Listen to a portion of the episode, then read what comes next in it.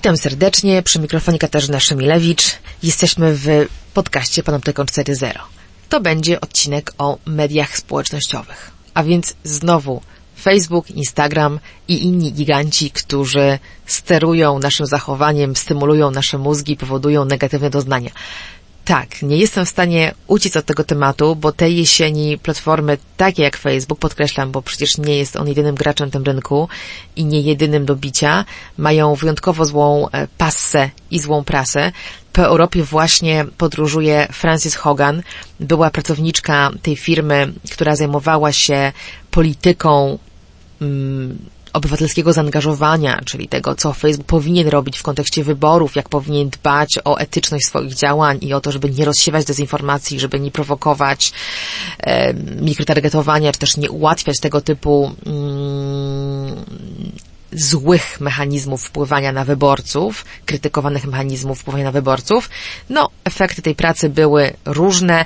E, widzimy to po choćby samej Frances Hogan, która z firmy odeszła po tym, jak jej zespół został rozwiązany i została sygnalistką, czyli zaczęła ujawniać dokumenty firmy potwierdzające to, co przyglądający się jej badacze, eksperci, analitycy krytyczni wiedzieli już od dawna, a więc to, że firma ma świadomość tego, iż algorytmy, jakie projektuje, nie mają dobrego wpływu ani na konkretnych użytkowników, ani na społeczeństwo, a nadal nie zmieniają ich, ponieważ wiąże się to dla nich z atrakcyjnym e, zyskiem finansowym i bardzo dobrze sprawdza się w reklamie to, co sprawdza się w reklamie, czyli angażowanie użytkownika za wszelką cenę, niekoniecznie sprawdza się dobrze tam, gdzie wchodzi w grę na przykład e, rzetelność, jakość informacji, bo klikając e, namiętnie, histerycznie i intensywnie, często podążamy za treściami sensacyjnymi, czasami będącymi dezinformacją, czasami wciągającymi nas w jakieś spirale konsumpcji treści, które kończą się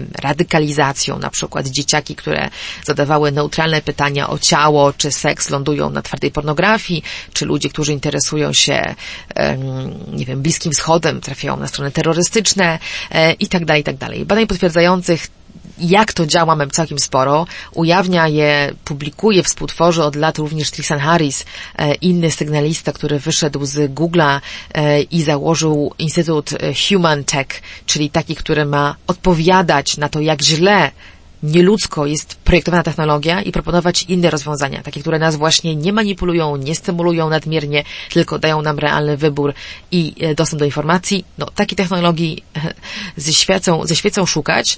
Otoczeni jesteśmy czymś zupełnie innym i o tym czymś e, Harris mówi między innymi w świetnym dokumencie Netflixa The Social Dilemma. Niezmiennie go polecam. Mówi o tym, żeby pokazać kontekst moich dzisiejszych rozważań i to, że żadna z tych informacji, o której się opieram, nie jest nowa. E, tak naprawdę wiemy, że te media społecznościowe i platformy nie są dla nas specjalnie zdrowe, nie powodują komfortu, zaspokojenia e, i doinformowania, tylko wywołują e, najczęściej mm, pożądanie bodźców, które prowadzi nas na manowce, w stany depresyjne, poczucie osamotnienia, nadużycia, straconego czasu, ale nadal to robimy.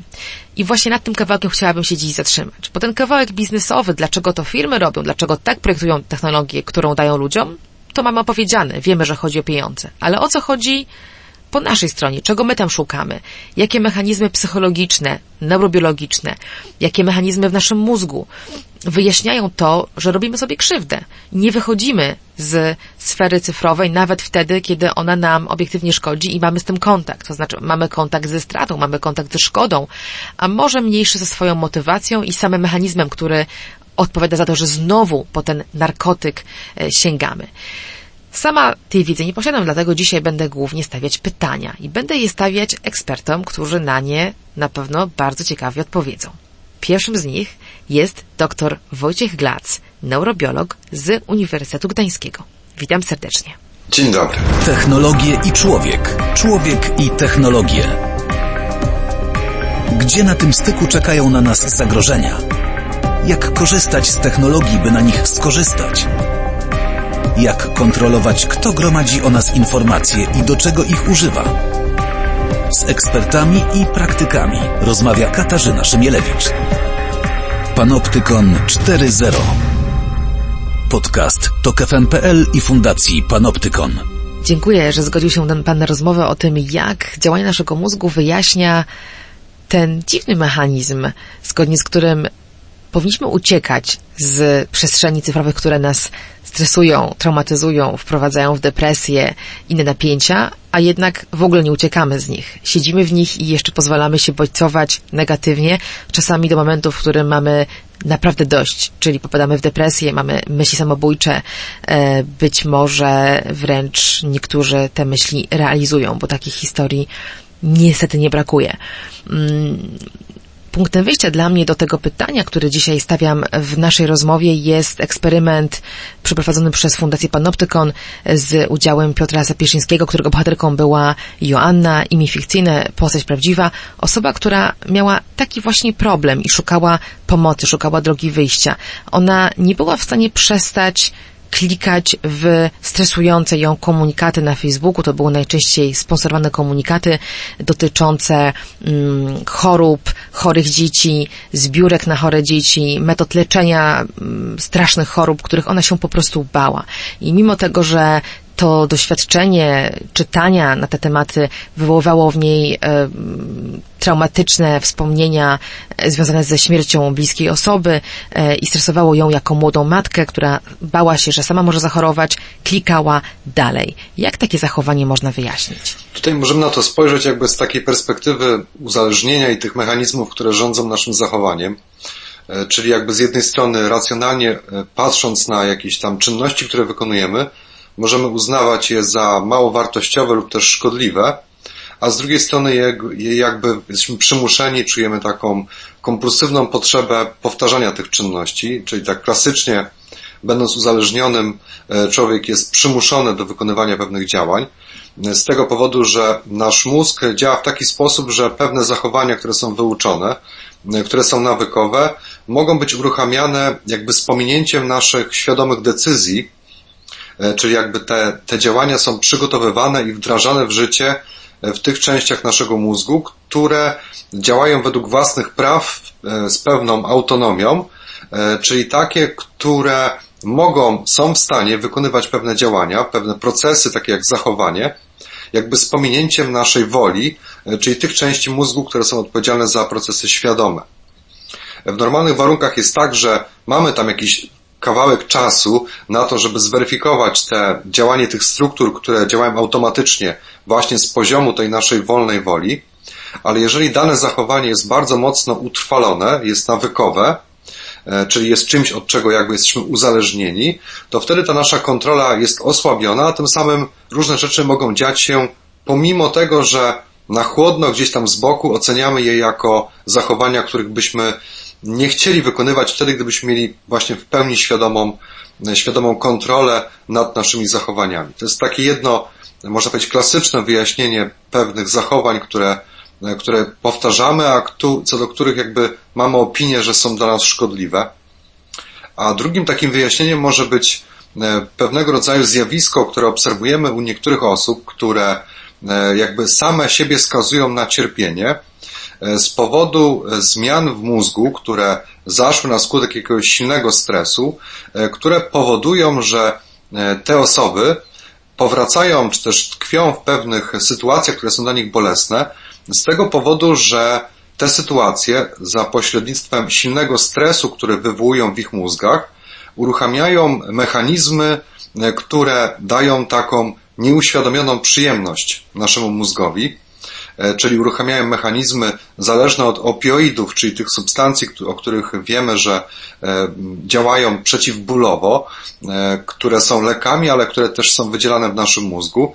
I te substancje, one właśnie wydzielane w takich stanach bardzo silnego stresu, są czymś, co pozwala nam uśmierzyć ten stres i te negatywne emocje, czyli poczuć pewien spokój, ale osoby niektóre, u których ten tak zwany stres opioidowy jest bardzo silny, u tych osób, jakby na skutek działania tych opioidów, mogą być uruchamiane mechanizmy, które prowadzą właśnie do wyuczenia się tych zachowań, które są szkodliwe, ale które przez ten silny stres stają się czymś dla mózgu pożądanym z powodu właśnie uruchamiania tych mechanizmów związanych z nagrodą, z przyjemnością, które są nieuświadomione, ale które powodują, że to zachowanie się utrwala.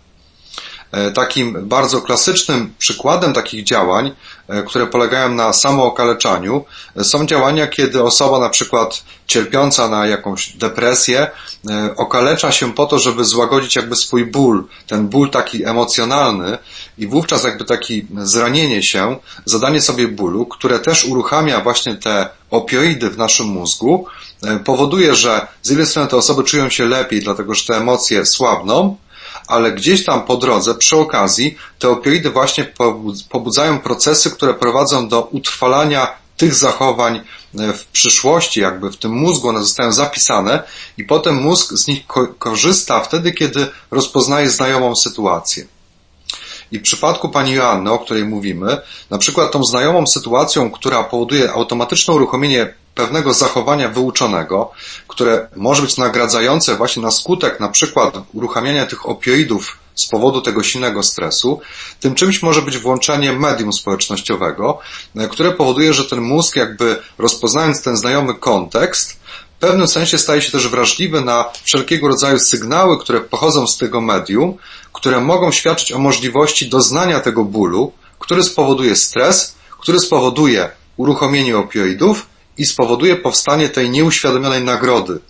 E, tak bym to widział, czyli ten mózg pani Joanny w pewnym sensie jest wyczulony na te linki, na te materiały, które dotyczą tych tak naprawdę bolesnych, obiektywnie dla nich rzeczy, ale gdzieś tam paradoksalnie te bol bolesne dla nich rzeczy są jednocześnie źródłem tej nagrody w mózgu, która utrwala to zachowanie, a która to nagroda powstaje gdzieś tam jako skutek uboczny włączenia mechanizmów przeciwbólowych, które mają łagodzić jej zły stan emocjonalny.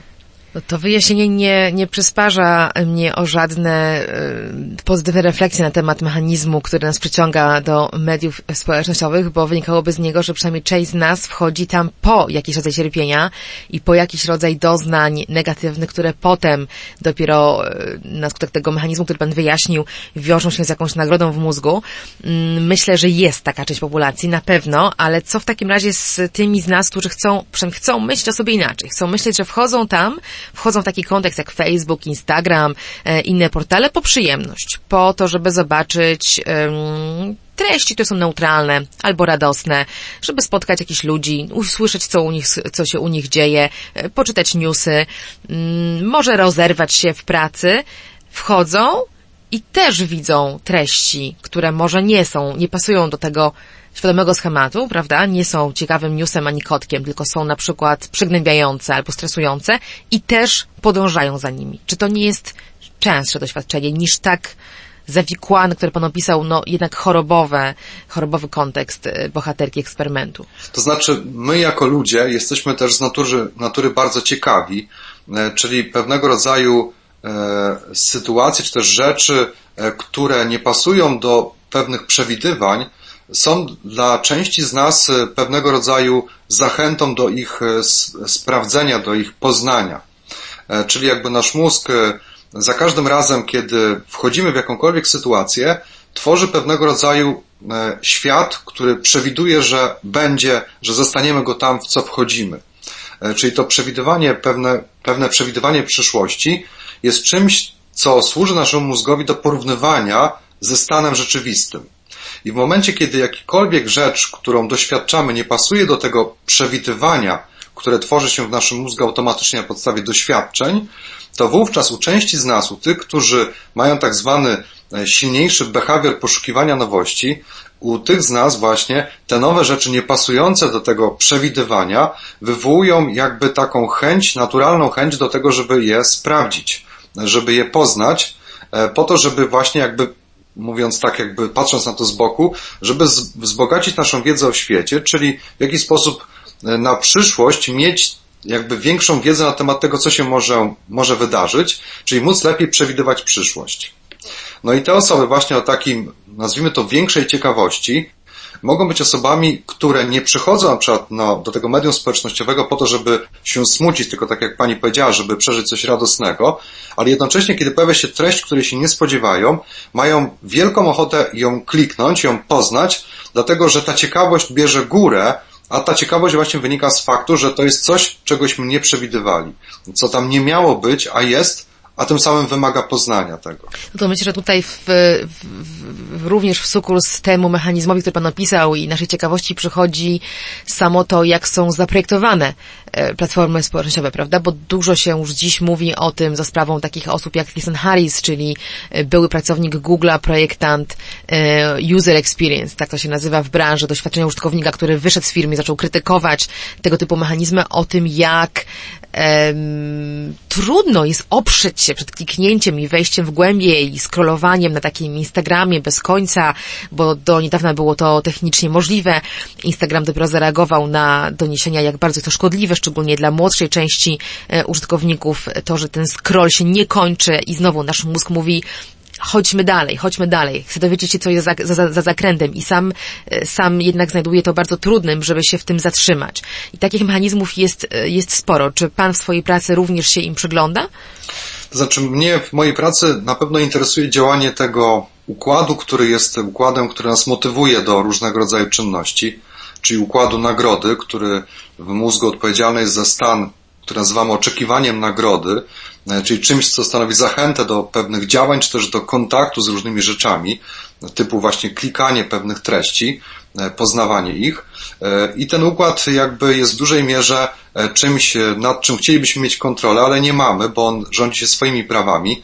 No i jedną z takich rzeczy właśnie, o których Pani mówi, które związane są z pobudzeniem, pobudzaniem tego układu nagrody, czyli czymś, co nas zachęca do, do działania, jest właśnie nowość. I E, tak jak pani mówi, e, można scrollować bez końca i za każdym razem napotkamy wciąż nowe treści, nowe treści, e, które będziemy chcieli klikać i poznawać, dlatego że nasz mózg ma właściwie no, nieograniczone możliwości, jeśli chodzi o zdolność do poznawania nowych rzeczy, zaznajamiania się z nimi i doświadczenia nowych rzeczy, więc jakby ten układ nagrody jest czymś, co będzie ciągle działało, chociaż byśmy bardzo chcieli, żeby w końcu go nasycić.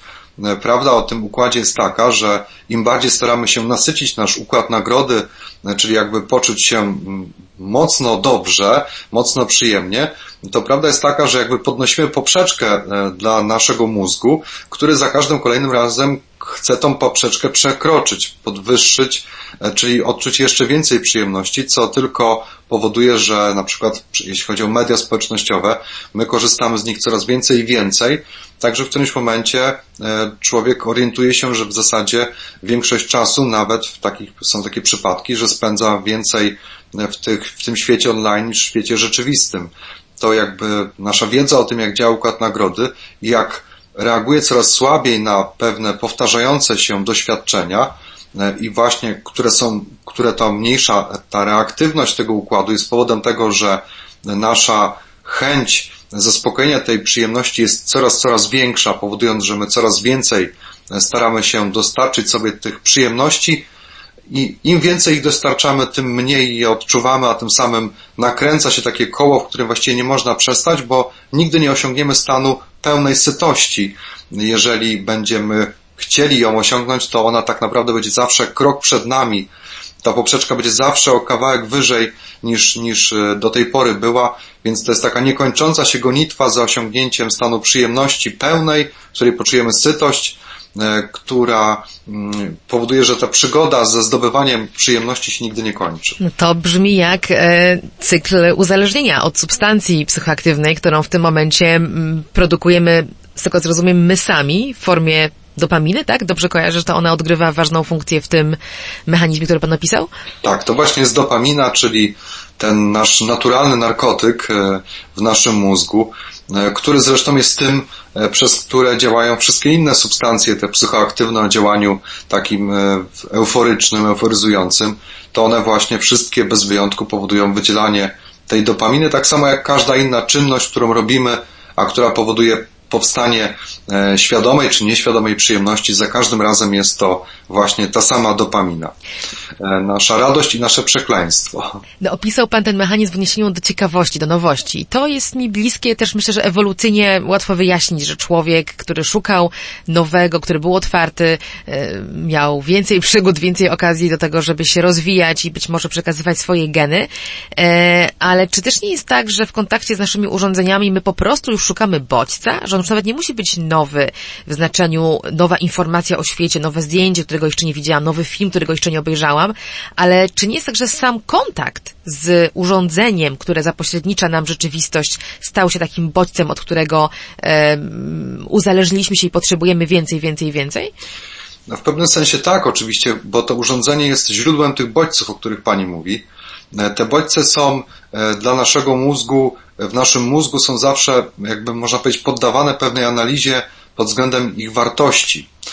Czyli te wszystkie rzeczy, które odbieramy za pośrednictwem tego telefonu komórkowego czy czegokolwiek innego, jakiegokolwiek innego medium, są w naszym mózgu oceniane automatycznie przez układ emocjonalny, czyli układ limbiczny, który nadaje tym bodźcom znaki emocjonalne, czyli tak uproszczenia, bo to jest coś pozytywnego, przyjemnego, albo coś negatywnego czy nieprzyjemnego.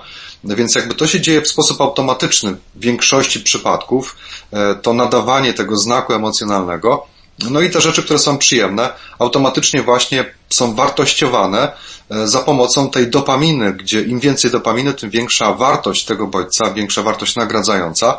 Więc jakby to szukanie tych bodźców, o którym Pani mówi, tak naprawdę sprowadza się w naszym mózgu tak naprawdę do wartościowania tych bodźców, czyli do szukania tego czegoś, co e, wśród tej całej wielkiej masy bodźców będzie tym czymś przyjemnym, czego nasz mózg się domaga.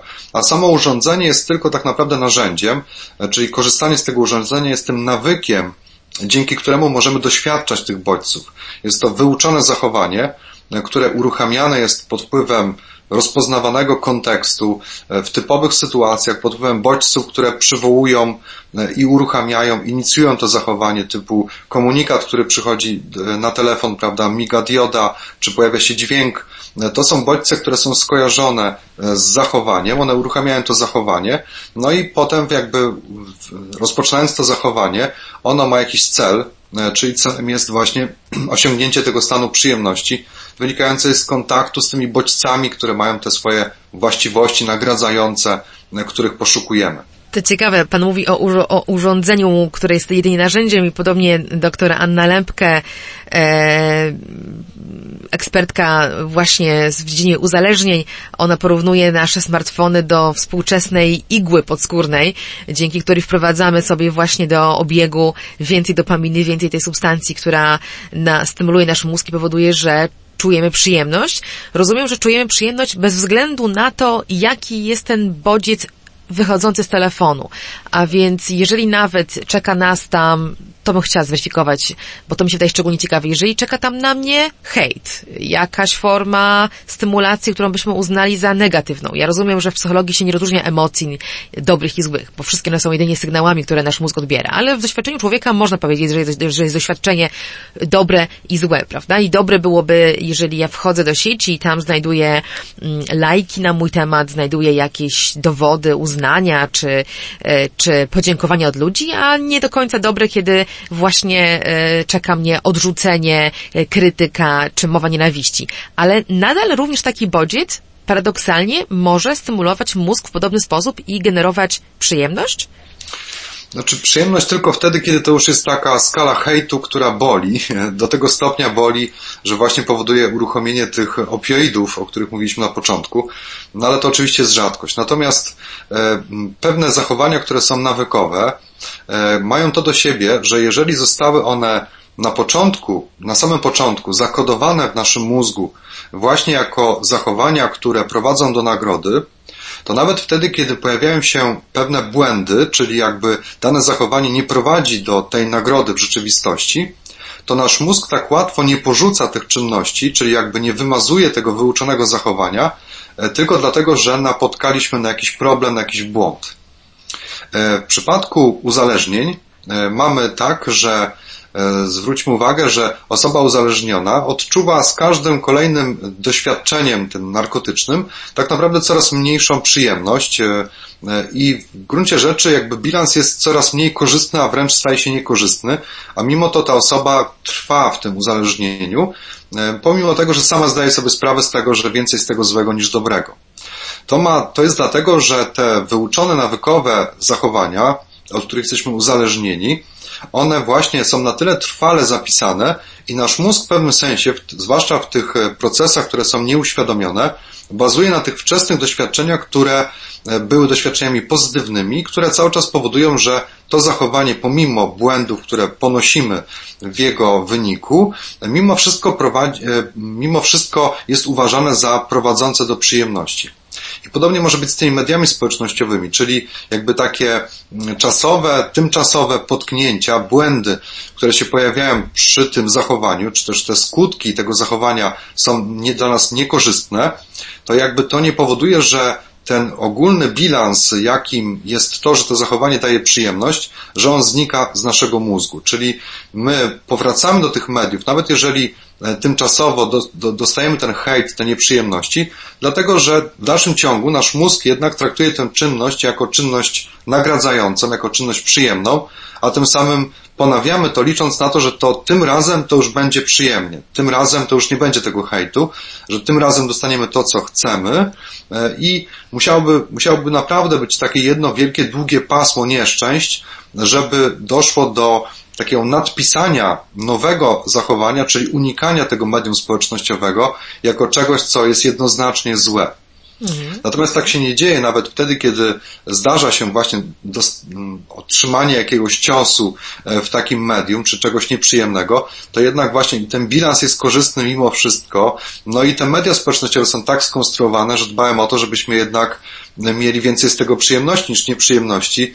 O to dbają tacy ludzie, o których Pani mówiła, e, którzy właśnie jakby dużo pracy wkładają w to, żeby użytkownicy mimo wszystko wychodzili z tego medium z poczuciem zadowolenia, nawet jeżeli spotykają ich czasem pewne rozczarowanie. Znamy przecież historię, bo one mnożą się w mediach samobójstw nastolatków, które, czy prób okaleczenia, które wiązały się właśnie z doświadczaniem intensywnego hejtu w mediach e, społecznościowych. No i taką pierwszą refleksją, jaką może mieć ktoś, kto nie był w takiej sytuacji, jest pewnie, dlaczego tego nie wyłączyli? Dlaczego ktoś, kto jest w takim e, traumatycznym doświadczeniu, nie szuka ucieczki poprzez zrobienie exit, tak? Wciśnięcie przycisku na urządzeniu i przynajmniej wycięciu się z tego świata, który jest tak mm, traumatyzujący, tak stresujący.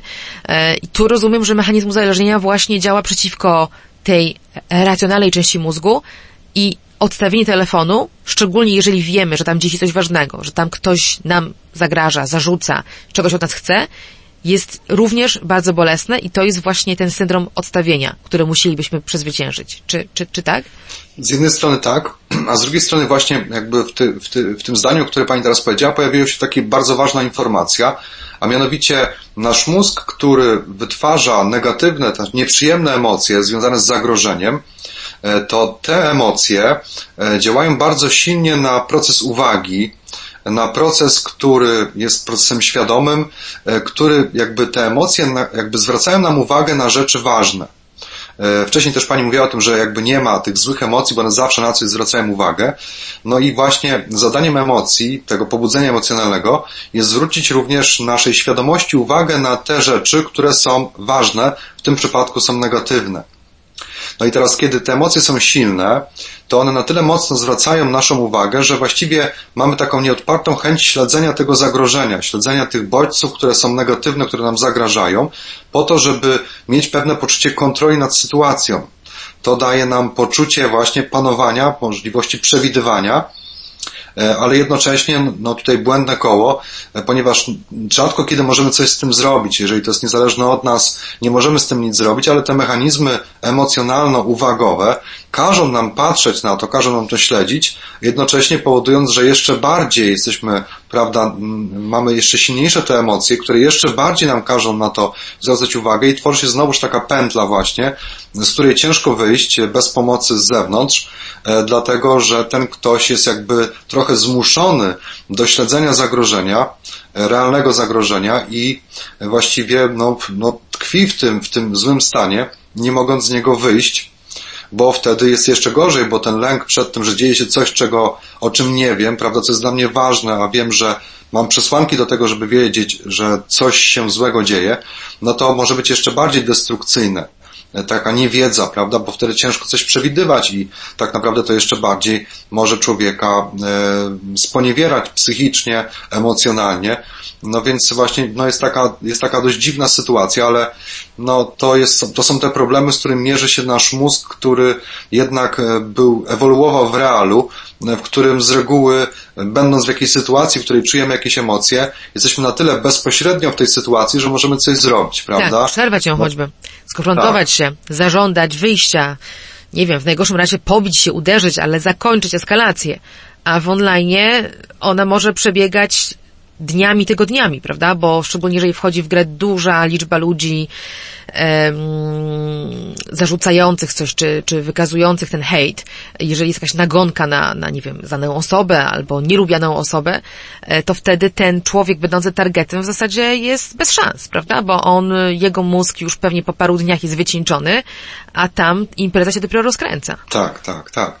Oczywiście to też ta skala, prawda, tego, tego nasilenia tego, tych bodźców negatywnych, które, które wywołują te, te nieprzyjemne emocje, też jest znacznie większa. To też jakby odróżnia trochę ten świat realny od świata tego e, internetowego, e, gdzie jakby to, my nie mamy takich, tak bogatych interakcji społecznych w świecie realnym, jak w świecie wirtualnym, prawda? Te, liczba konfrontacji takich społecznych w, mediach społecznościowych jest o wiele bardziej masowa, e, większa niż, niż w realu, prawda? Osoby, z którymi się stykamy, jest ich, jest ich tam, prawda, według różnych szacunków około stu. Natomiast e, powiedzmy, natomiast no, w internecie, jak pani przytoczyła tę sytuację, mogą być tysiące. Mhm. Jak w takim razie moglibyśmy sobie z tym, yy, uwzględniając zasady działania naszego mózgu, po, poradzić? Jeżeli yy, człowiek akurat ma taki moment komfortu w życiu, w którym nic go bardzo nie wciąga do tej sieci, bo rozumiem to, co Pan e, opisał chwilę temu, jak ciężko jest wyjść w momencie eskalacji, to jest zrozumiałe, ale może przyjmijmy, że nie każdy z nas te eskalacje przeżywa często i są takie momenty, gdzie moglibyśmy się oddalić. Po czym możemy poznać, że nasz mózg jest gotowy na takie oddalenie, albo jak możemy mu pomóc, poradzić sobie z tym efektem odstawienia? Znaczy, tutaj na pewno zawsze przyda się e, ktoś, z kim jesteśmy blisko, e, kogo traktujemy jako przyjaciela, jako kogoś bliskiego, przy którym czujemy się dobrze i czujemy się bezpiecznie, dlatego że taka zwykła fizyczna, czy też nawet duchowa obecność takiej osoby, takie poczucie, że jest ktoś e, koło mnie, jest czymś, co powoduje takie naturalne zredukowanie tych, e, tych nieprzyjemnych emocji, tego stresu. To są mechanizmy naturalne, nie trzeba nic robić, wystarczy, że ta osoba jest.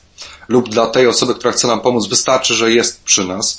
E, nic więcej nie trzeba robić. Jak zaczniemy jeszcze, złapiemy się za ręce, czy przytulimy, to już w ogóle te mechanizmy się dość mocno uruchomią.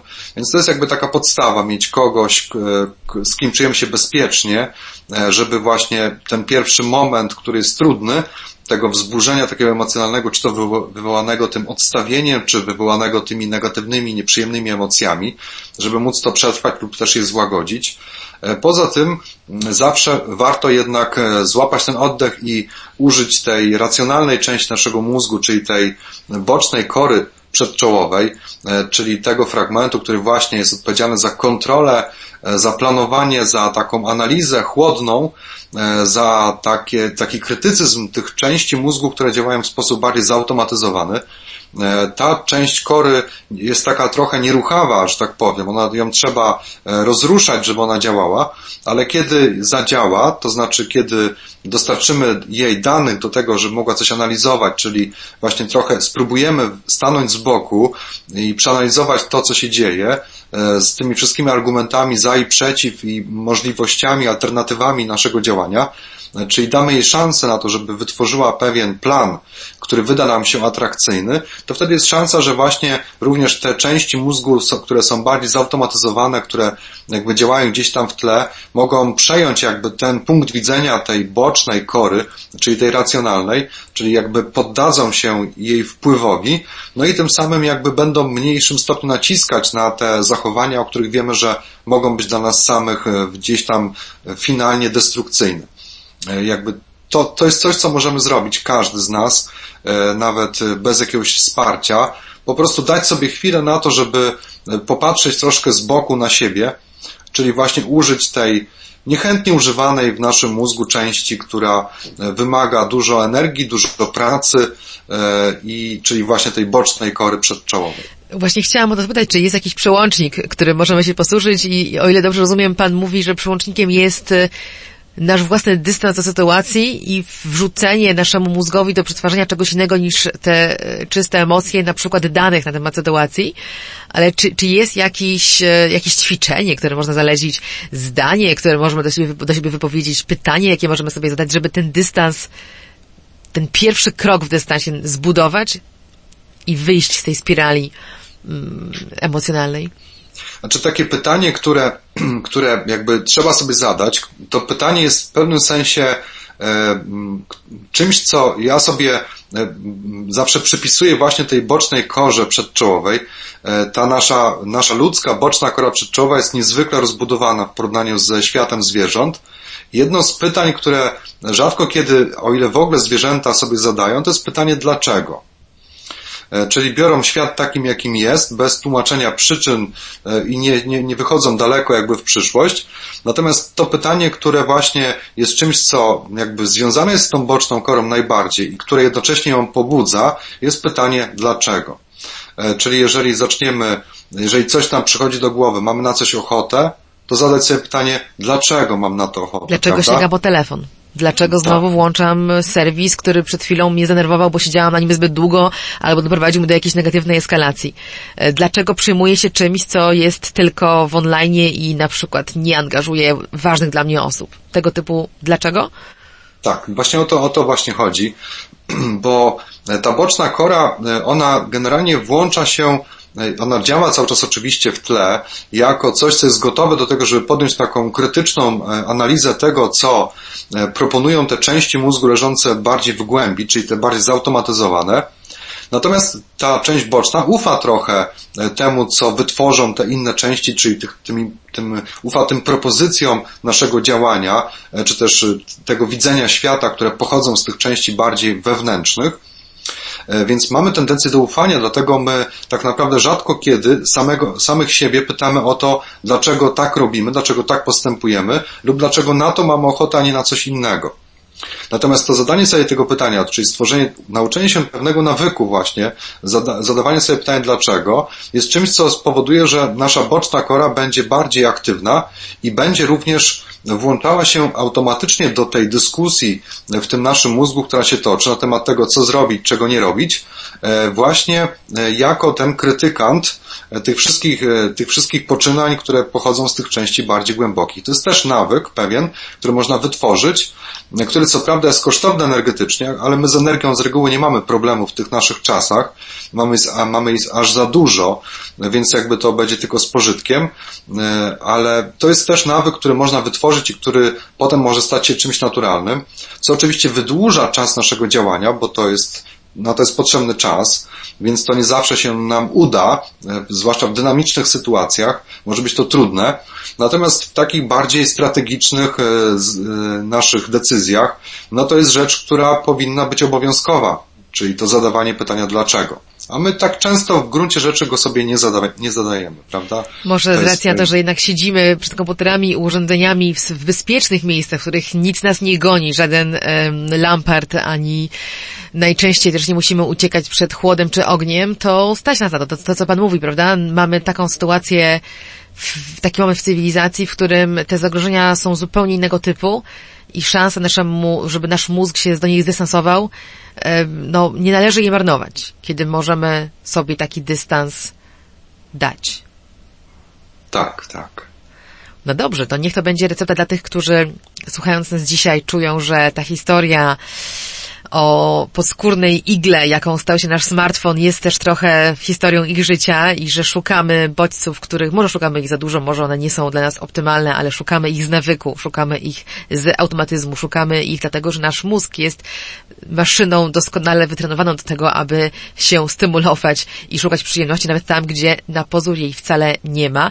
Ja bardzo dziękuję za to wyjaśnienie. Był z nami dr Wojciech Glac.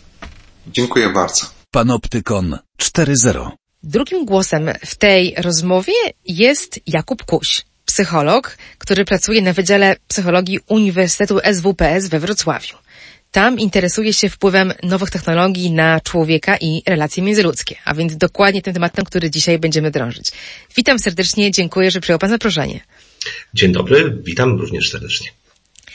Zacznijmy od tego pierwszego momentu, e, od decyzji o tym, że człowiek chce wejść w media społecznościowe i tam właśnie będzie budować swój profil widoczny dla innych i tam będzie przynosić część swoich interakcji, a może z czasem coraz więcej, coraz więcej, aż wreszcie zacznie żyć mentalnie e, bardziej w sieci niż w tak zwanym realu. E, co o tym mówi psychologia społeczna? Dlaczego my wchodzimy w takie przestrzenie? Czego my tam szukamy? Interesuje mnie szczególnie to, czy to jest zamiast, czy to jest dodatkowo? Czy to jest tak, że media społecznościowe weszły w jakąś lukę, która w naszym życiu istniała, czy one raczej zaczęły wypierać interakcje, które mieliśmy wcześniej? Przede wszystkim e, myślę, że warto zacząć od tego, że człowiek generalnie rzecz biorąc jest istotą społeczną. To już Arystoteles mówił e, o, czy używał takiego określenia jak wręcz zwierzę e, społeczne. No my dążymy do tego, żeby być w jakimś tam kontakcie z innymi ludźmi. I myślę, że to, co jest w mediach społecznościowych i w takiej ich no, gigantycznej eksplozji popularności, najważniejsze to jest to, że one rzeczywiście weszły w pewien w pewną właśnie lukę, w pewne miejsce, pozwalając na realizację tej potrzeby społecznej, czy jak to psychologowie mawiają, potrzeby afiliacji, natomiast w sposób niesamowicie wygodny, e, bo, bo zwróćmy uwagę, że ja mając no, na, na telefonie, na smartfonie zainstalowanych kilka e, komunikatorów, jestem w stanie tak naprawdę w ciągu kilku sekund e, skontaktować się z dowolną osobą, do której mam kontakt, do której mam jakieś tam namiary, czy jest, jest moim znajomym e, i mogę praktycznie zapytać się o, o cokolwiek, wejść z nią jakiś kontakt. No kiedyś bym musiał się umawiać, byśmy się musieli gdzieś spotykać. Oczywiście... Ale kontakt ten realny pewnie byłby zupełnie inny, prawda? Byłby dokładnie, trudny, dokładnie. E, poczekałabym na niego tydzień albo miesiąc, ale gdybym się już spotkała, to być może przeżyłabym coś istotnego z tą osobą. Kiedy ja wchodzę z nią w interakcję na Messengerze, e, Instagramie, innym komunikatorze, to to jest często emotikon, like, mm, jakaś zdawkowa interakcja, e, bez tego czynnika białkowego, czyli bez w ogóle możliwości odczucia, że tam jest ten człowiek. Tam jest tylko interfejs. Mhm. Dokładnie i ta, to, co myślę też jest e, dość specyficzne właśnie dla tej komunikacji na e, portalach, na różnego rodzaju komunikatorach, no to to jest to, że e, ja mogę stworzyć w pewnym sensie siebie od zera, czyli używając no choćby właśnie wspomnianych przez Pani różnego rodzaju emotikonków, e, mogę pokazać, że jestem w zupełnie na przykład innym nastroju niż jestem, że doświadczam kompletnie innych emocji niż faktycznie e, akurat tego dnia w tym momencie e, doświadczam, w związku z czym ja tworzę swój wizerunek w sieci i mam nad tym praktycznie pełną kontrolę. W spotkaniu twarzą w twarz Oczywiście w jakimś tam stopniu też jest to możliwe, no ale w nieporównywalnie mniejszym.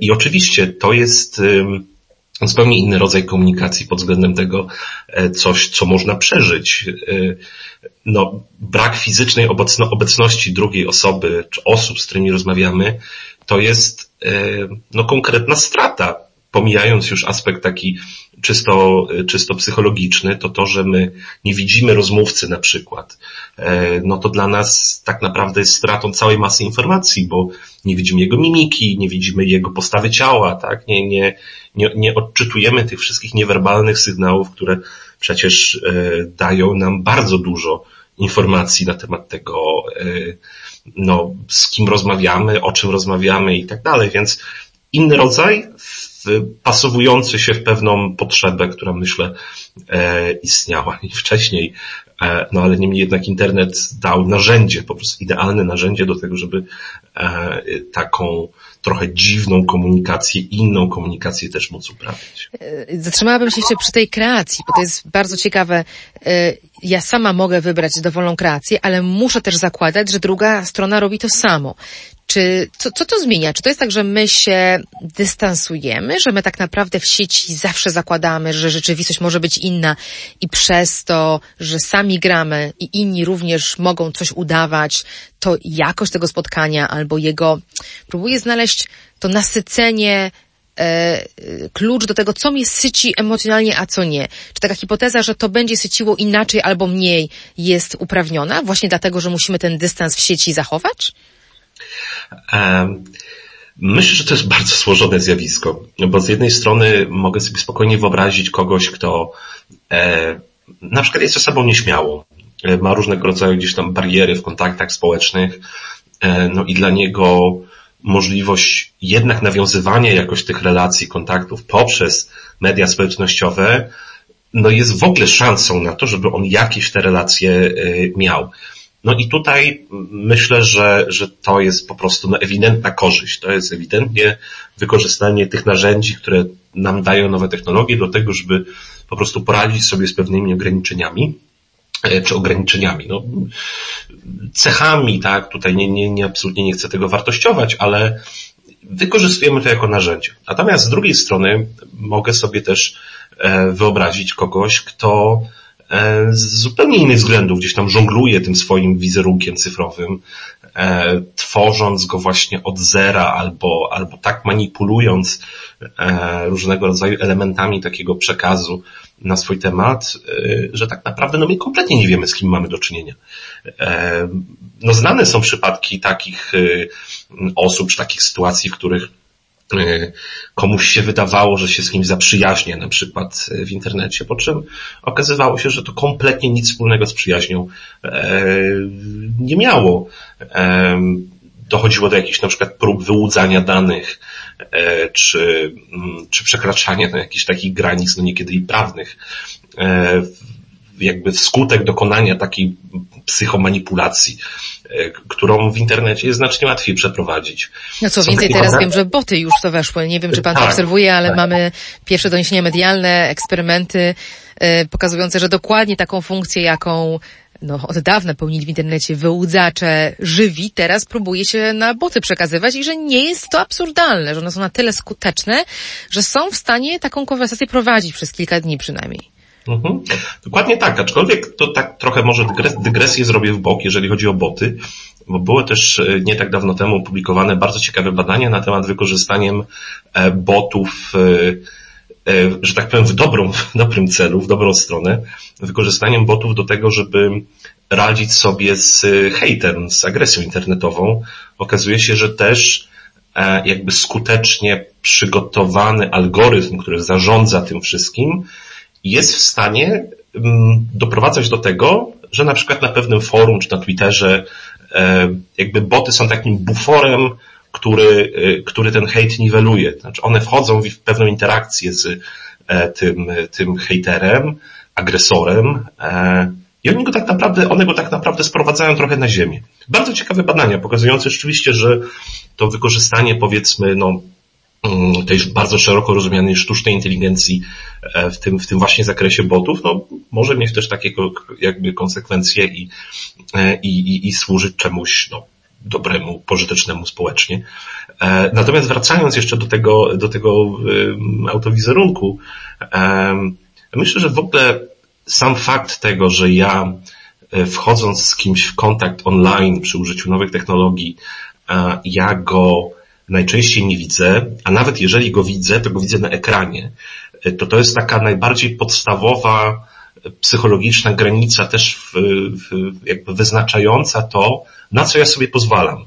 Tak? Jeżeli ja nie widzę żywego człowieka, nie mam poczucia jego obecności, e, to ja się zachowam inaczej, po prostu. E, inaczej się będę do niego odnosił, tak? Inaczej będę reagował na to, co on robi. Mniej, słabiej? Łatwiej będzie mi się z tego wypisać? Czy niekoniecznie? Myślę, że łatwiej sobie pozwolę na takie na przykład reakcje, na które bym z różnych względów sobie nie pozwolił, jeżeli byśmy się e, widzieli e, twarzą w twarz, siedzieli w tym samym e, pokoju.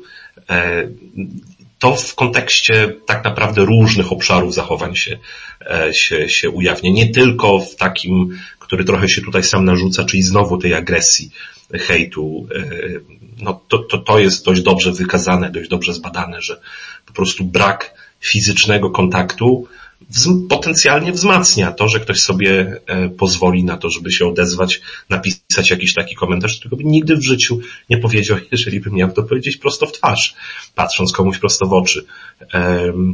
więc po prostu myślę, że internet zmienia, zmienia trochę taką społeczne, społeczne zasady, też takiego trochę savoir vivre, e, tego co ja mogę zrobić, na co sobie mogę pozwolić.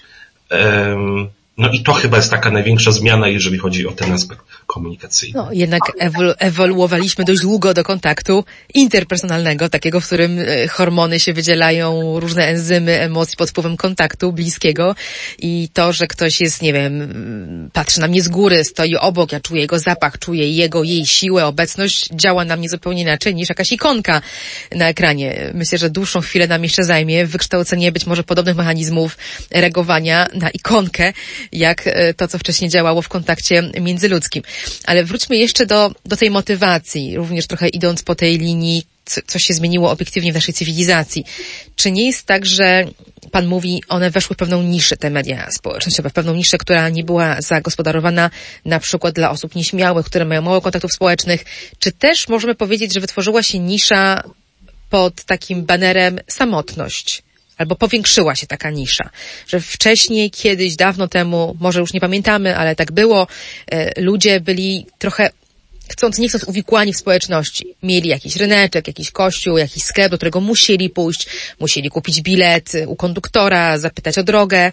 Teraz tak naprawdę nie muszą nic. Jeżeli ktoś bardzo chce, może siedzieć w tych swoich czterech ścianach, które sam sobie urządził, zamawiać wszystko online, mieć dostarczane do domu. W pandemii nawet tego doświadczyliśmy e, przymusowo.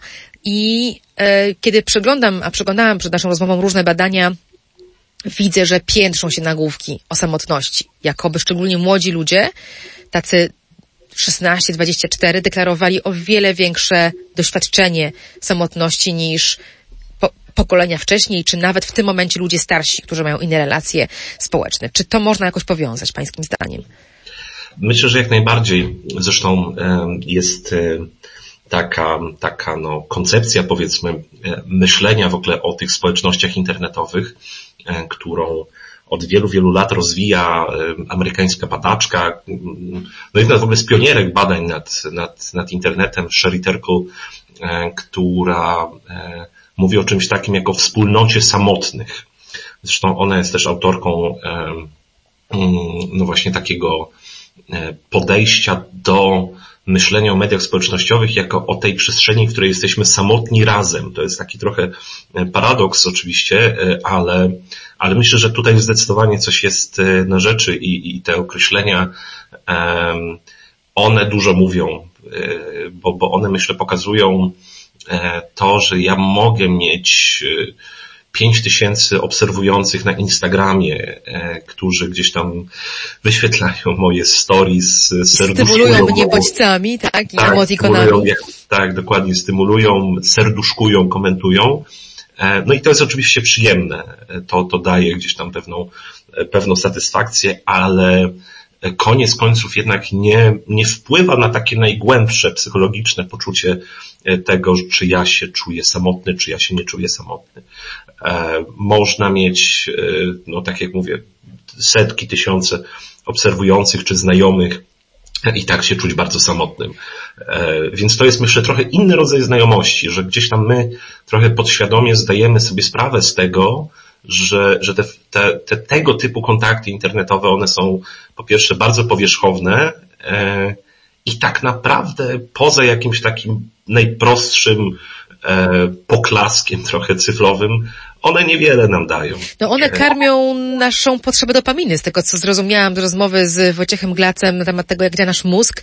E, on potrzebuje, mózg potrzebuje stymulacji, mózg bardzo łatwo przyzwyczaja się do pewnego poziomu bodźcowania i ten bodziec może być, e, może mieć różny charakter, to może być nawet e, nieoptymalna interakcja dla mnie, taka jak hejt w internecie, ale jednak silny bodziec stymulujący, który nadal mnie uzależni i nakarmi potrzebę dopaminy, zastąpi być może inną używkę, ale w żadnym żadnym razie nie nakarmi tego, o czym Pan mówi, czyli mojej głębokiej psychologicznej potrzeby, no właśnie, jakby Pan nazwał, to to jest za potrzeba bycia akceptowanym, przynależności, bycia kochanym?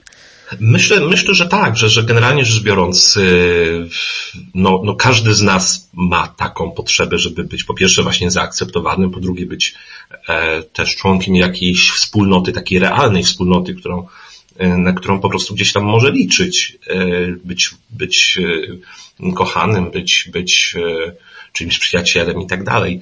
Z tego typu przyjemnościami czy gratyfikacjami płynącymi z mediów społecznościowych jest trochę tak, jak e, to gdzieś kiedyś się zetknę właśnie z taką metaforą, moim zdaniem dość trafną. To jest trochę tak jak z graniem w e, kasynie, e, ponieważ tak naprawdę to, co my robimy w mediach społecznościowych, jeżeli nawet wrzucamy jakieś zdjęcie, mm, no to po coś to robimy? Robimy to mniej lub bardziej świadomie po to, żeby e, uzyskać tą nagrodę, prawda? Tu wspomniany, wspomniana dopamina odgrywa oczywiście tutaj bardzo istotną rolę. Natomiast e, to, na co myślę warto zwrócić uwagę, to jest to, że my tak naprawdę nigdy do końca nie wiemy, czy to, co my wrzucimy, e, odniesie jakiś tam, no powiedzmy, spektakularny. Czy jest element super... hazardu i to, co tak, sobie być może tak. uzależnia. Dokładnie, a tego typu nieregularne wzmocnienia pozytywne, one paradoksalnie uzależniają jeszcze bardziej. E, w związku z czym ja, e, no wyobraźmy sobie, że jestem jakimś takim początkującym influencerem, e, no i wrzucam jakąś treść, wrzucam jakiś content tak zwany na ten swój profil, no i dostaję to przysłowiowe, zbieram tak zwane żniwo lajków. To oczywiście jest dla mnie bardzo przyjemne, w związku z czym robię to ponownie. Tym razem już jest zupełnie inaczej. W związku z czym mam no właśnie, mam tą trochę ruletkę. Algorytm taka... mnie nie podbił tym razem, bo nie było dobrego zdjęcia albo nie było to dość wściekłe, dość emocjonalnie angażujące. Dokładnie, dokładnie tak, więc, więc w tym trzecim kroku ja się zaczynam zastanawiać, no to może jeszcze coś innego spróbuję. Więc z jednej strony ja cały czas eksperymentuję, nie wiem do końca, nie mam stuprocentowej gwarancji, e, że to, co ja akurat umieszczam, czym się dzielę w mediach społecznościowych, zapewni mi tą przyjemność, tą, tą, tą dopaminę, prawda, która, która będzie mnie stymulowała w pewnym sensie. E, więc, więc jest to bardzo podobny mechanizm do, do, do czegoś takiego. Ja nie mam pewności, że będę usatysfakcjonowany tym, co się dzieje mediach społecznościowych, e, no a to jest już bardzo, bardzo taki potencjalnie uzależniający mechanizm, bo ja sprawdzam, tak, ja sprawdzam w różnych warunkach. Czyli nie nakarmi to mojej samotności, nie nakarmi też pewnie innej potrzeby, o której myślę, potrzeby czucia się przydatnym, potrzebnym właśnie, yy, jakoś istotnie związanym ze światem. Tutaj myślę o takim tropie, który na przykład ładnie mm, poetycko pokazuje film Szwedzka Teoria Miłości i wiele innych w sumie tego typu produkcji idących w kierunku tego, że my przestajemy się nawzajem potrzebować. Możemy załatwić swoje potrzeby rozmaite mm, w internecie, e, poprzez aplikacje. No skrajnym przykładem oczywiście Japonia, o której długo można byłoby mówić, jak to tam już się posunęło i dlaczego, ale nie chcę tego otwierać, bo to jednak jest nie nasza sfera kulturowa.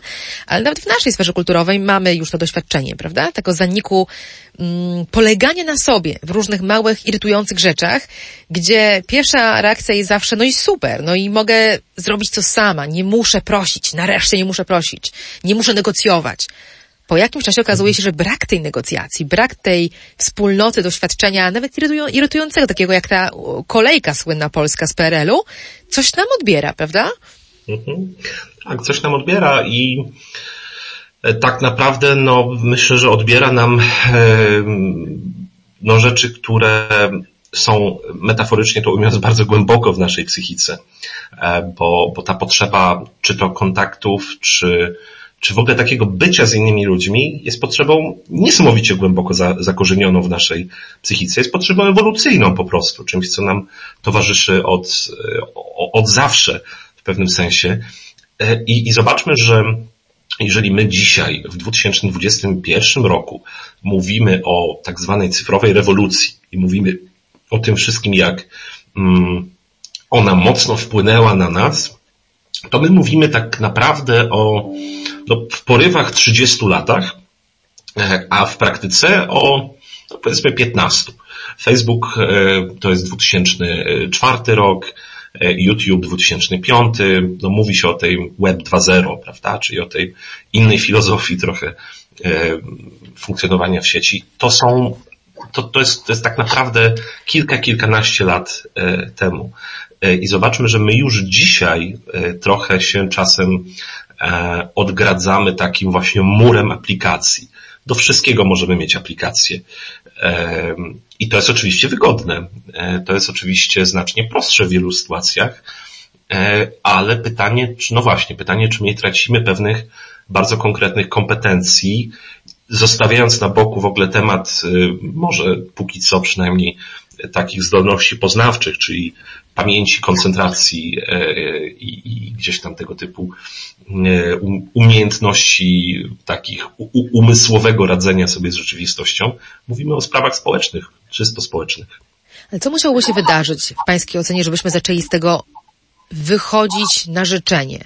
Nie uciekać przerażeni falą hejtu, czy nie być wyciągani przez psychologów, którzy mówią uzależniłeś się człowieku, musimy ci dać na odwyk, tylko zawracać z w ogóle samej drogi szukania łatwego zaspokojenia poprzez aplikacje, czy załatwienia swojej potrzeby bez drugiego człowieka, wracać na ten ryneczek, wspólny plac, do takich trudnych przestrzeni realnych. Czy to jest w ogóle do pomyślenia dla pokolenia, które e, nie oddziela już chyba mówię chyba, bo się na tym nie znam, e, realnego od online'owego. Mhm. No rzeczywiście, pokolenie, które ma w tej chwili kilkanaście lat, to jest już pokolenie, które mm, no nie pamięta świata bez internetu, to raz, i nie pamięta też świata za bardzo bez internetu e, mobilnego. W związku z czym oni, to są ludzie, którzy mają cały czas takie poczucie, że oni w pewnym sensie są online. E, powiedzenie młodemu człowiekowi, e, że, żeby on wszedł do internetu jest już absolutnym anachronizmem, bo on cały on czas... tam cały czas jest. On tam cały czas po prostu jest, więc ta granica jest już e, no, niemożliwa praktycznie do, do określenia. Natomiast e, myślę, że generalnie rzecz biorąc, e, to jest jeszcze chyba taki czas trochę, tak trochę może, może zbyt optymistycznie do tego podchodzę, ale wydaje mi się, że to jest jeszcze cały czas trochę taki okres zachłyśnięcia się tą, tą rewolucją. I już nawet mimo, że to nie trwa relatywnie tak, tak przecież długo, to już się pojawiają gdzieś takie mm, pomysły, pewne schematy, no nie mówię już o terapiach, ale E, ale mm, takie spojrzenie na wykorzystywanie nowych technologii, żeby to było zdrowsze, żeby sobie nawet na przykład wyznaczać mm, pewien plan korzystania z internetu e, w ciągu dnia. Tak? To nie jest tak, że ja mam cały czas włączone powiadomienia i transmisję danych Wi-Fi e, w telefonie, tylko że robię sobie takie przerwy i na przykład co godzinę, czy tam co dwie godziny uruchamiam e, dostęp do internetu. No, banalna rzecz, prawda? Mogłaby się wydawać, a badania pokazują, że to e, dla wielu osób pokazuje, że okej, okay, ja nie muszę być cały czas na takiej cyfrowej smyczy. E, ja nie muszę, tutaj zacytuję to za Andrzejem Stasiukiem, który kiedyś to moim zdaniem bardzo, bardzo trafnie w jednym ze swoich felietonów określił, że, że, że ja nie muszę wysyłać ciągle cyfrowych dowodów na istnienie. Ja nie muszę ciągle potwierdzać, że ja jestem, e, bo, bo ja wiem, że jestem, tak? E, to jest pewna pułapka, w którą bardzo łatwo wpaść. To już o tym, o tym rozmawialiśmy, ale, e, ale myślę, że to jest taka trochę kwestia zastanowienia się nad tym, co, co ja robię w życiu, czy przypadkiem nie tracę czegoś, czego nie zauważam jeszcze w tym momencie, e, bo oczywiście ludzie generalnie nie lubią się za bardzo męczyć. Jeżeli ja mogę wykorzystać aplikację do czegoś, e, co ta aplikacja w pewnym sensie zrobi za mnie, w jakimś tam zakresie, no to czemu nie?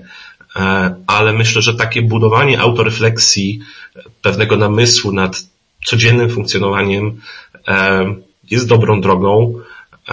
Zresztą od wielu, wielu lat mówi się o zjawisku tak zwanego FOMO, e, Fear of Missing Out, co, co myślę na, na, na język polski można spróbować przetłumaczyć jako lęk przed odłączeniem, czyli właśnie przed takim przegapieniem czegoś, co się dzieje w sieci, e, no w takim wręcz kompulsywnym strachem, tak, że cały czas muszę sprawdzać te powiadomienia, bo nie daj Boże gdzieś tam coś wyskoczy, ja tego nie zauważę, nie zareaguję i będzie katastrofa.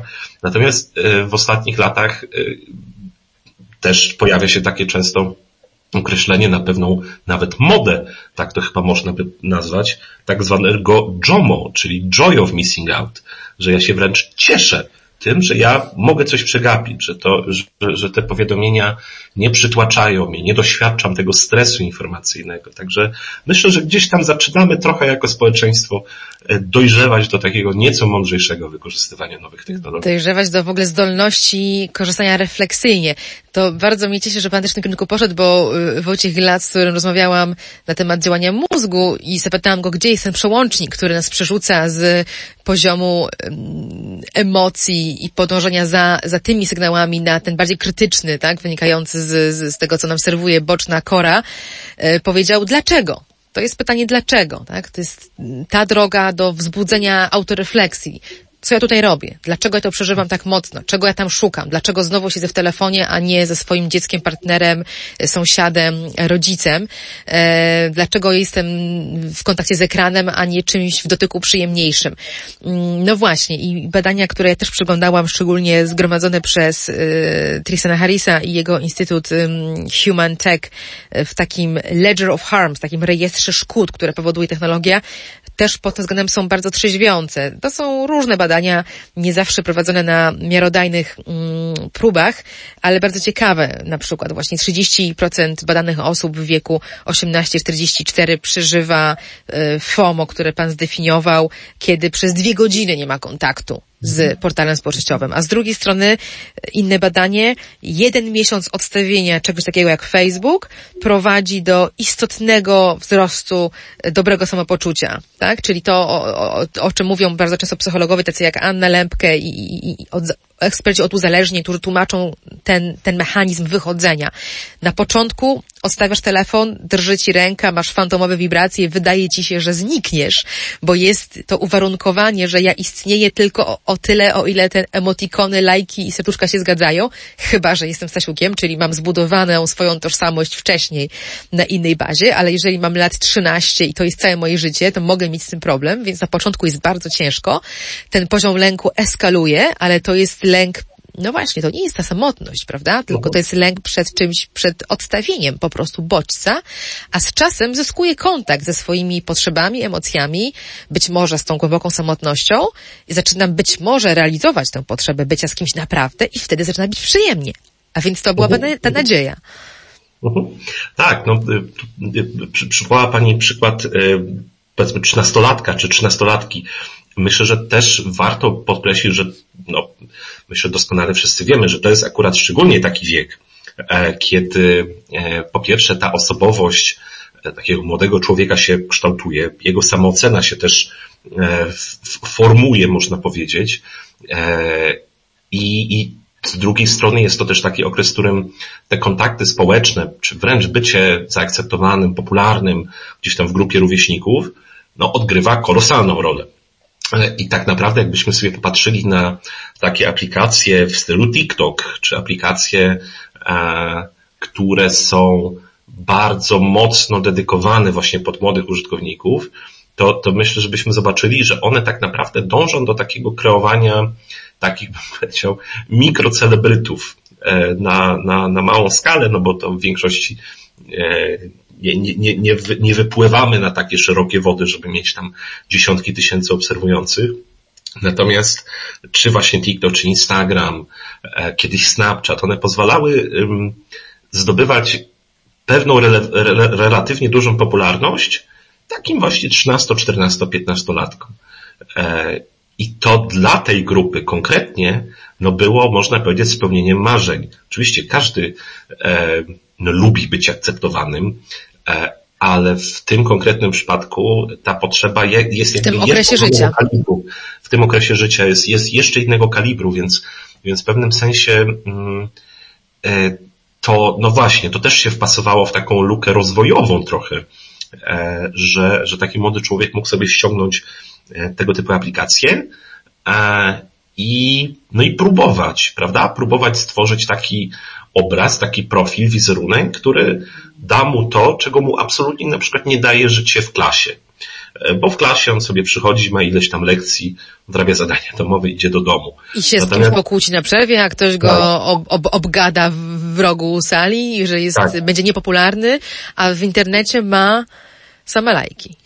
Same lajki i ma pełną kontrolę też nad tym, co się dzieje. Ona oczywiście nie, nie musi być zawsze, e, to już o czym rozmawialiśmy, to nie musi zawsze skończyć się e, takim no, sukcesem, powiedzmy, e, ale on, on ma większą autonomię w internecie. Taką subiektywną bardzo autonomię, subiektywne poczucie kontroli nad tym, co, co robi, a ludzie generalnie lubią mieć poczucie kontroli nad tym, jak są odbierani przez innych. E, no i jak sobie połączymy te wszystkie składniki w całość, no to okazuje się, że faktycznie e, no pojawia się taki świat, w którym, świat cyfrowy, w który bardzo łatwo jest, że tak to ujmę, wsiąknąć i, i, i czasem po prostu nawet nie chce się, nie chce się wyglądać na zewnątrz. Ale myślę, że to znowu, znowu wrócę trochę do tego wątku, że to cały czas jest jeszcze trochę taki okres jeżeli chodzi o nowe technologie, taki okres dziecięcy. One nam towarzyszą naprawdę od niedawna e, i, i myślę, że my po prostu odkrywamy trochę samych siebie, zauważamy, że to nam sprawia przyjemność, że to nam ułatwia pewne, pewne aspekty, ale myślę, że sam fakt tego, że my, my o tym rozmawiamy dzisiaj też, też pokazuje, że, e, że gdzieś tam ten, ten poziom refleksji nad tym zjawiskiem po prostu wzrasta e, i myślę, że to jest bardzo dobry kierunek. Też tak myślę, a jednocześnie widzę, że ten poziom refleksji wzrasta wraz z tym, jak oczywiste i brutalne okazują się szkody, które to powoduje. Nie rozmawialibyśmy zapewne o tym, gdyby nie afera Facebook Files wywołana przez e, sygnalistkę mm, Frances Hogan, która ujawniła różne dokumenty wewnętrzne z Facebooka, innymi mm, raporty oparte o badania, doświadczenia użytkowników potwierdzające to, o czym teraz mówimy, czyli że to, że działanie na młodych ludzi, na nastolatki, e, algorytmów podbijających informacje, treści, które kojarzą się z urodą, popularnością, e, z samymi sukcesami jest, jest bardzo toksyczne, bo wpędza tych ludzi, którzy próbują do tego obrazu dorównać w anoreksję, depresję, inne nieciekawe stany. E, z drugiej strony mamy zupełnie niekwestionowane fakty, czyli samobójstwa młodych ludzi, e, które, którzy doświadczyli hejtu w internecie. Więc z jednej strony tak, jestem z panem w tym obozie, który bierze oddech i krok wstecz i mówi, ach, to jest tylko 15 lat, co to jest, za 15 lat będziemy się z tego śmieli, ale przecież dzisiaj, słuchający nas, rodzice nastolatków, ludzie, którzy są w tym dzisiaj, mogą mieć takie pytanie, no to co ja mam zrobić? Co ja mam powiedzieć mojej trzynastolatce? Ona ma eksperymentować z tym TikTokiem i się czuć popularna, czy lepiej jej od tego, e, ją od tego odganiać i zrobić cokolwiek, żeby tylko nie siedzieli w internecie, skoro my nie wiemy, jak ten eksperyment się zakończy? Tak, to prawda. Aczkolwiek tutaj myślę, że jest jeszcze jeden e, element, e, który też jest trochę znakiem tych czasów, w jakich, e, jakich żyjemy, bo zobaczmy, że tak naprawdę te wszystkie największe cyberkorporacje, no to są po prostu firmy. Znaczy firmy, które są biznesami, a biznes no ma najczęściej jeden podstawowy cel, mianowicie chce zarabiać. A no praktycznie od, od zawsze wiadomo, że to, co napędza w wielu sytuacjach e, zysk, co wzmacnia ten, ten zysk, no to są emocje.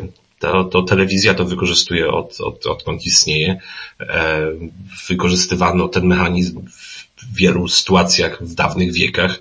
No, to są konkretne algorytmy, które mają sprawić to, że ci użytkownicy po prostu nie będą się mogli w jakimś tam sensie oderwać od, od danego portalu. Natomiast oczywiście no to pytanie o to, co, co można zrobić dzisiaj jest, jest bardzo ważne, bo bo, bo trudno sobie wyobrazić, że, że tak naprawdę przeznaczamy e, tak brutalnie mówiąc pokolenie na stratę. Na stratę, tak? Pokolenie obecnych nastolatków i mówimy, okej, okay, no to za 20 lat już przecież będzie inaczej, no to wtedy będziemy mądrzejsi. E, myślę, że bardzo dużą rolę odgrywa też to, że, że nie, nie, nie, chcę, nie chcę tam zabrzmieć jak, jak, jak sta, stary, doświadczony życiem człowiek krytykujący młode pokolenie, ale mm, myślę, że bardzo dużą rolę odgrywa też brak takiej podstawowej edukacji, jeżeli chodzi o, o, o życie w internecie, e, bo e, no, młody człowiek ściąga sobie w wieku 12 lat jakąś tam aplikację, i on, on po prostu uczy się w pewnym sensie na, na bieżąco tego, co tam się robi, jak to wygląda. Jest kompletnie nieprzygotowany do tego. Mm, no i widzi, że jego znajomi, jego, jego rówieśnicy e, chcą e, tam, czy budują sobie popularność, no to on, żeby nie być gorszym, też robi takie, a nie inne rzeczy. Więc myślę, że tutaj no nie ma tak naprawdę innej drogi jak mądra rozmowa i pokazanie, że to, to co E, się dzieje w internecie, to jest ok, no jakiś tam wycinek naszego, naszego życia, naszego funkcjonowania, ale to absolutnie nie jest wszystko. E, no, nie, nie, nie wszystko złoto, co się lajkuje, można by tu sparafrazować, znane, znane powiedzenie. No, ktoś młody, ktoś, kto dopiero gdzieś tam e, to, to dzieciństwo powiedzmy takie wczesne skończył i zaczyna, e, zaczyna do, dorastać, jest nastolatkiem, no on nie ma takiego życiowego doświadczenia. Dla niego to Co jest... gorsze, jego rodzic też go nie ma, bo przecież nie był na tym TikToku, albo w ogóle na nim e, nie zamierza być, więc tu mamy problem nie tylko luki rozwojowej, w którą, w którą te media wchodzą, tak niebezpiecznie jak pan opisał na przykładzie 13-letnich mikrocelebrytów, ale mamy też problem braku wzorca, braku przekazu pokoleniowego. To nie jest siekiera, której ja mogę nauczyć się bezpiecznie używać od ojca drwala, tylko to jest kompletnie nowe narzędzie, którego mój ojciec, moja matka po prostu nie używali. I co? I lądujemy w sytuacji, kiedy potrzebujemy szkoły, tak? Albo edukatorów, których również z przyczyn wielorakich, o których dziś nie będziemy rozmawiać, nie mamy. Mhm. Tak, to tu jest rzeczywiście przepaść pokoleniowa pomiędzy, e, pomiędzy no, rodzicem a dzieckiem. E, nie zawsze to, to, to wiadomo, że, że, że to jest pewna generalizacja, bo jest wielu rodziców, którzy się świetnie orientują w e, tym, co robią ich, ich, ich dzieci, czy młodsze, młodsze pokolenie.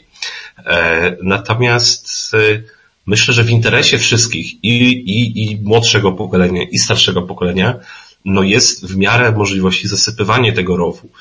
E, internet, media społecznościowe nie znikną, w związku z czym e, no ja bym apelował i zachęcał do wszystkich rodziców czy do opiekunów, kogoś, kto gdzieś tam ma kontakt z młodym pokoleniem, żeby w miarę starać się wiedzieć, e, co to dziecko, młody człowiek robi. To znaczy starać się nie odcinać od tego, że a, to są jakieś tam zabawki, prawda? Bo to już nie są zabawki. E, różnego rodzaju portale społecznościowe tak naprawdę są e, no można tak metaforycznie by powiedzieć, są trochę takimi drzwiami do, do, do innego świata, w którym e, obowiązują inne zasady, w którym na przykład nie ma dorosłych i w związku z czym no choćby TikTok jest taką platformą. Ciągłą imprezą. Tak, jest ciągłą imprezą, w związku z czym nie ma, nie ma dorosłych, no to my sobie ustalamy sami zasady.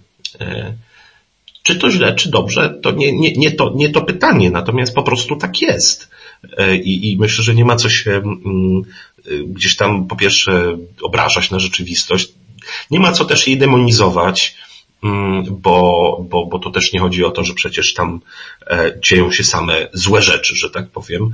Mm, e, no ale starać się zrozumieć, starać się zrozumieć, nie, nie odrzucać tego, nie odrzucać tego rozwoju, który jest tak naprawdę czymś no nieuniknionym e, i, i, i nawet jeżeli, na co mam olbrzymią nadzieję, wraz z rozwojem technologii będziemy wykorzystywać się coraz mądrzej, e, no to ten rozwój cały czas będzie postępował. Znaczy cały czas będą się pojawiały jakieś nowe rozwiązania, nowe pomysły, e, które no, będą zmieniały naszą codzienność. Zmiana jest czymś w kontekście cyfrowej rewolucji absolutnie podstawowym. Nasz świat nigdy nie zmieniał się tak szybko jak teraz. To jest coś, co dla starszych pokoleń może się wydawać jakimś absolutnie pędzącym e, wraz praktycznie z prędkością światła e, jakąś zmianą, ale, ale tak się dzieje. Tak? To, to jesteśmy w, w takim momencie, który tak mocno przeobraża nasz świat, że my po prostu, czy chcemy, czy nie, no musimy to po pierwsze zaakceptować w jakimś tam stopniu, a po drugie starać się nad tym nadążać, bo jeżeli nie będziemy nadążać, to tak naprawdę no, konsekwencje dla nas konkretnie będą negatywne. Będziemy mniej rozumieć to, co się dzieje dookoła nas. A jak będziemy mniej rozumieć, no to będziemy się w mniejszym stopniu mogli do tego e, zaadaptować.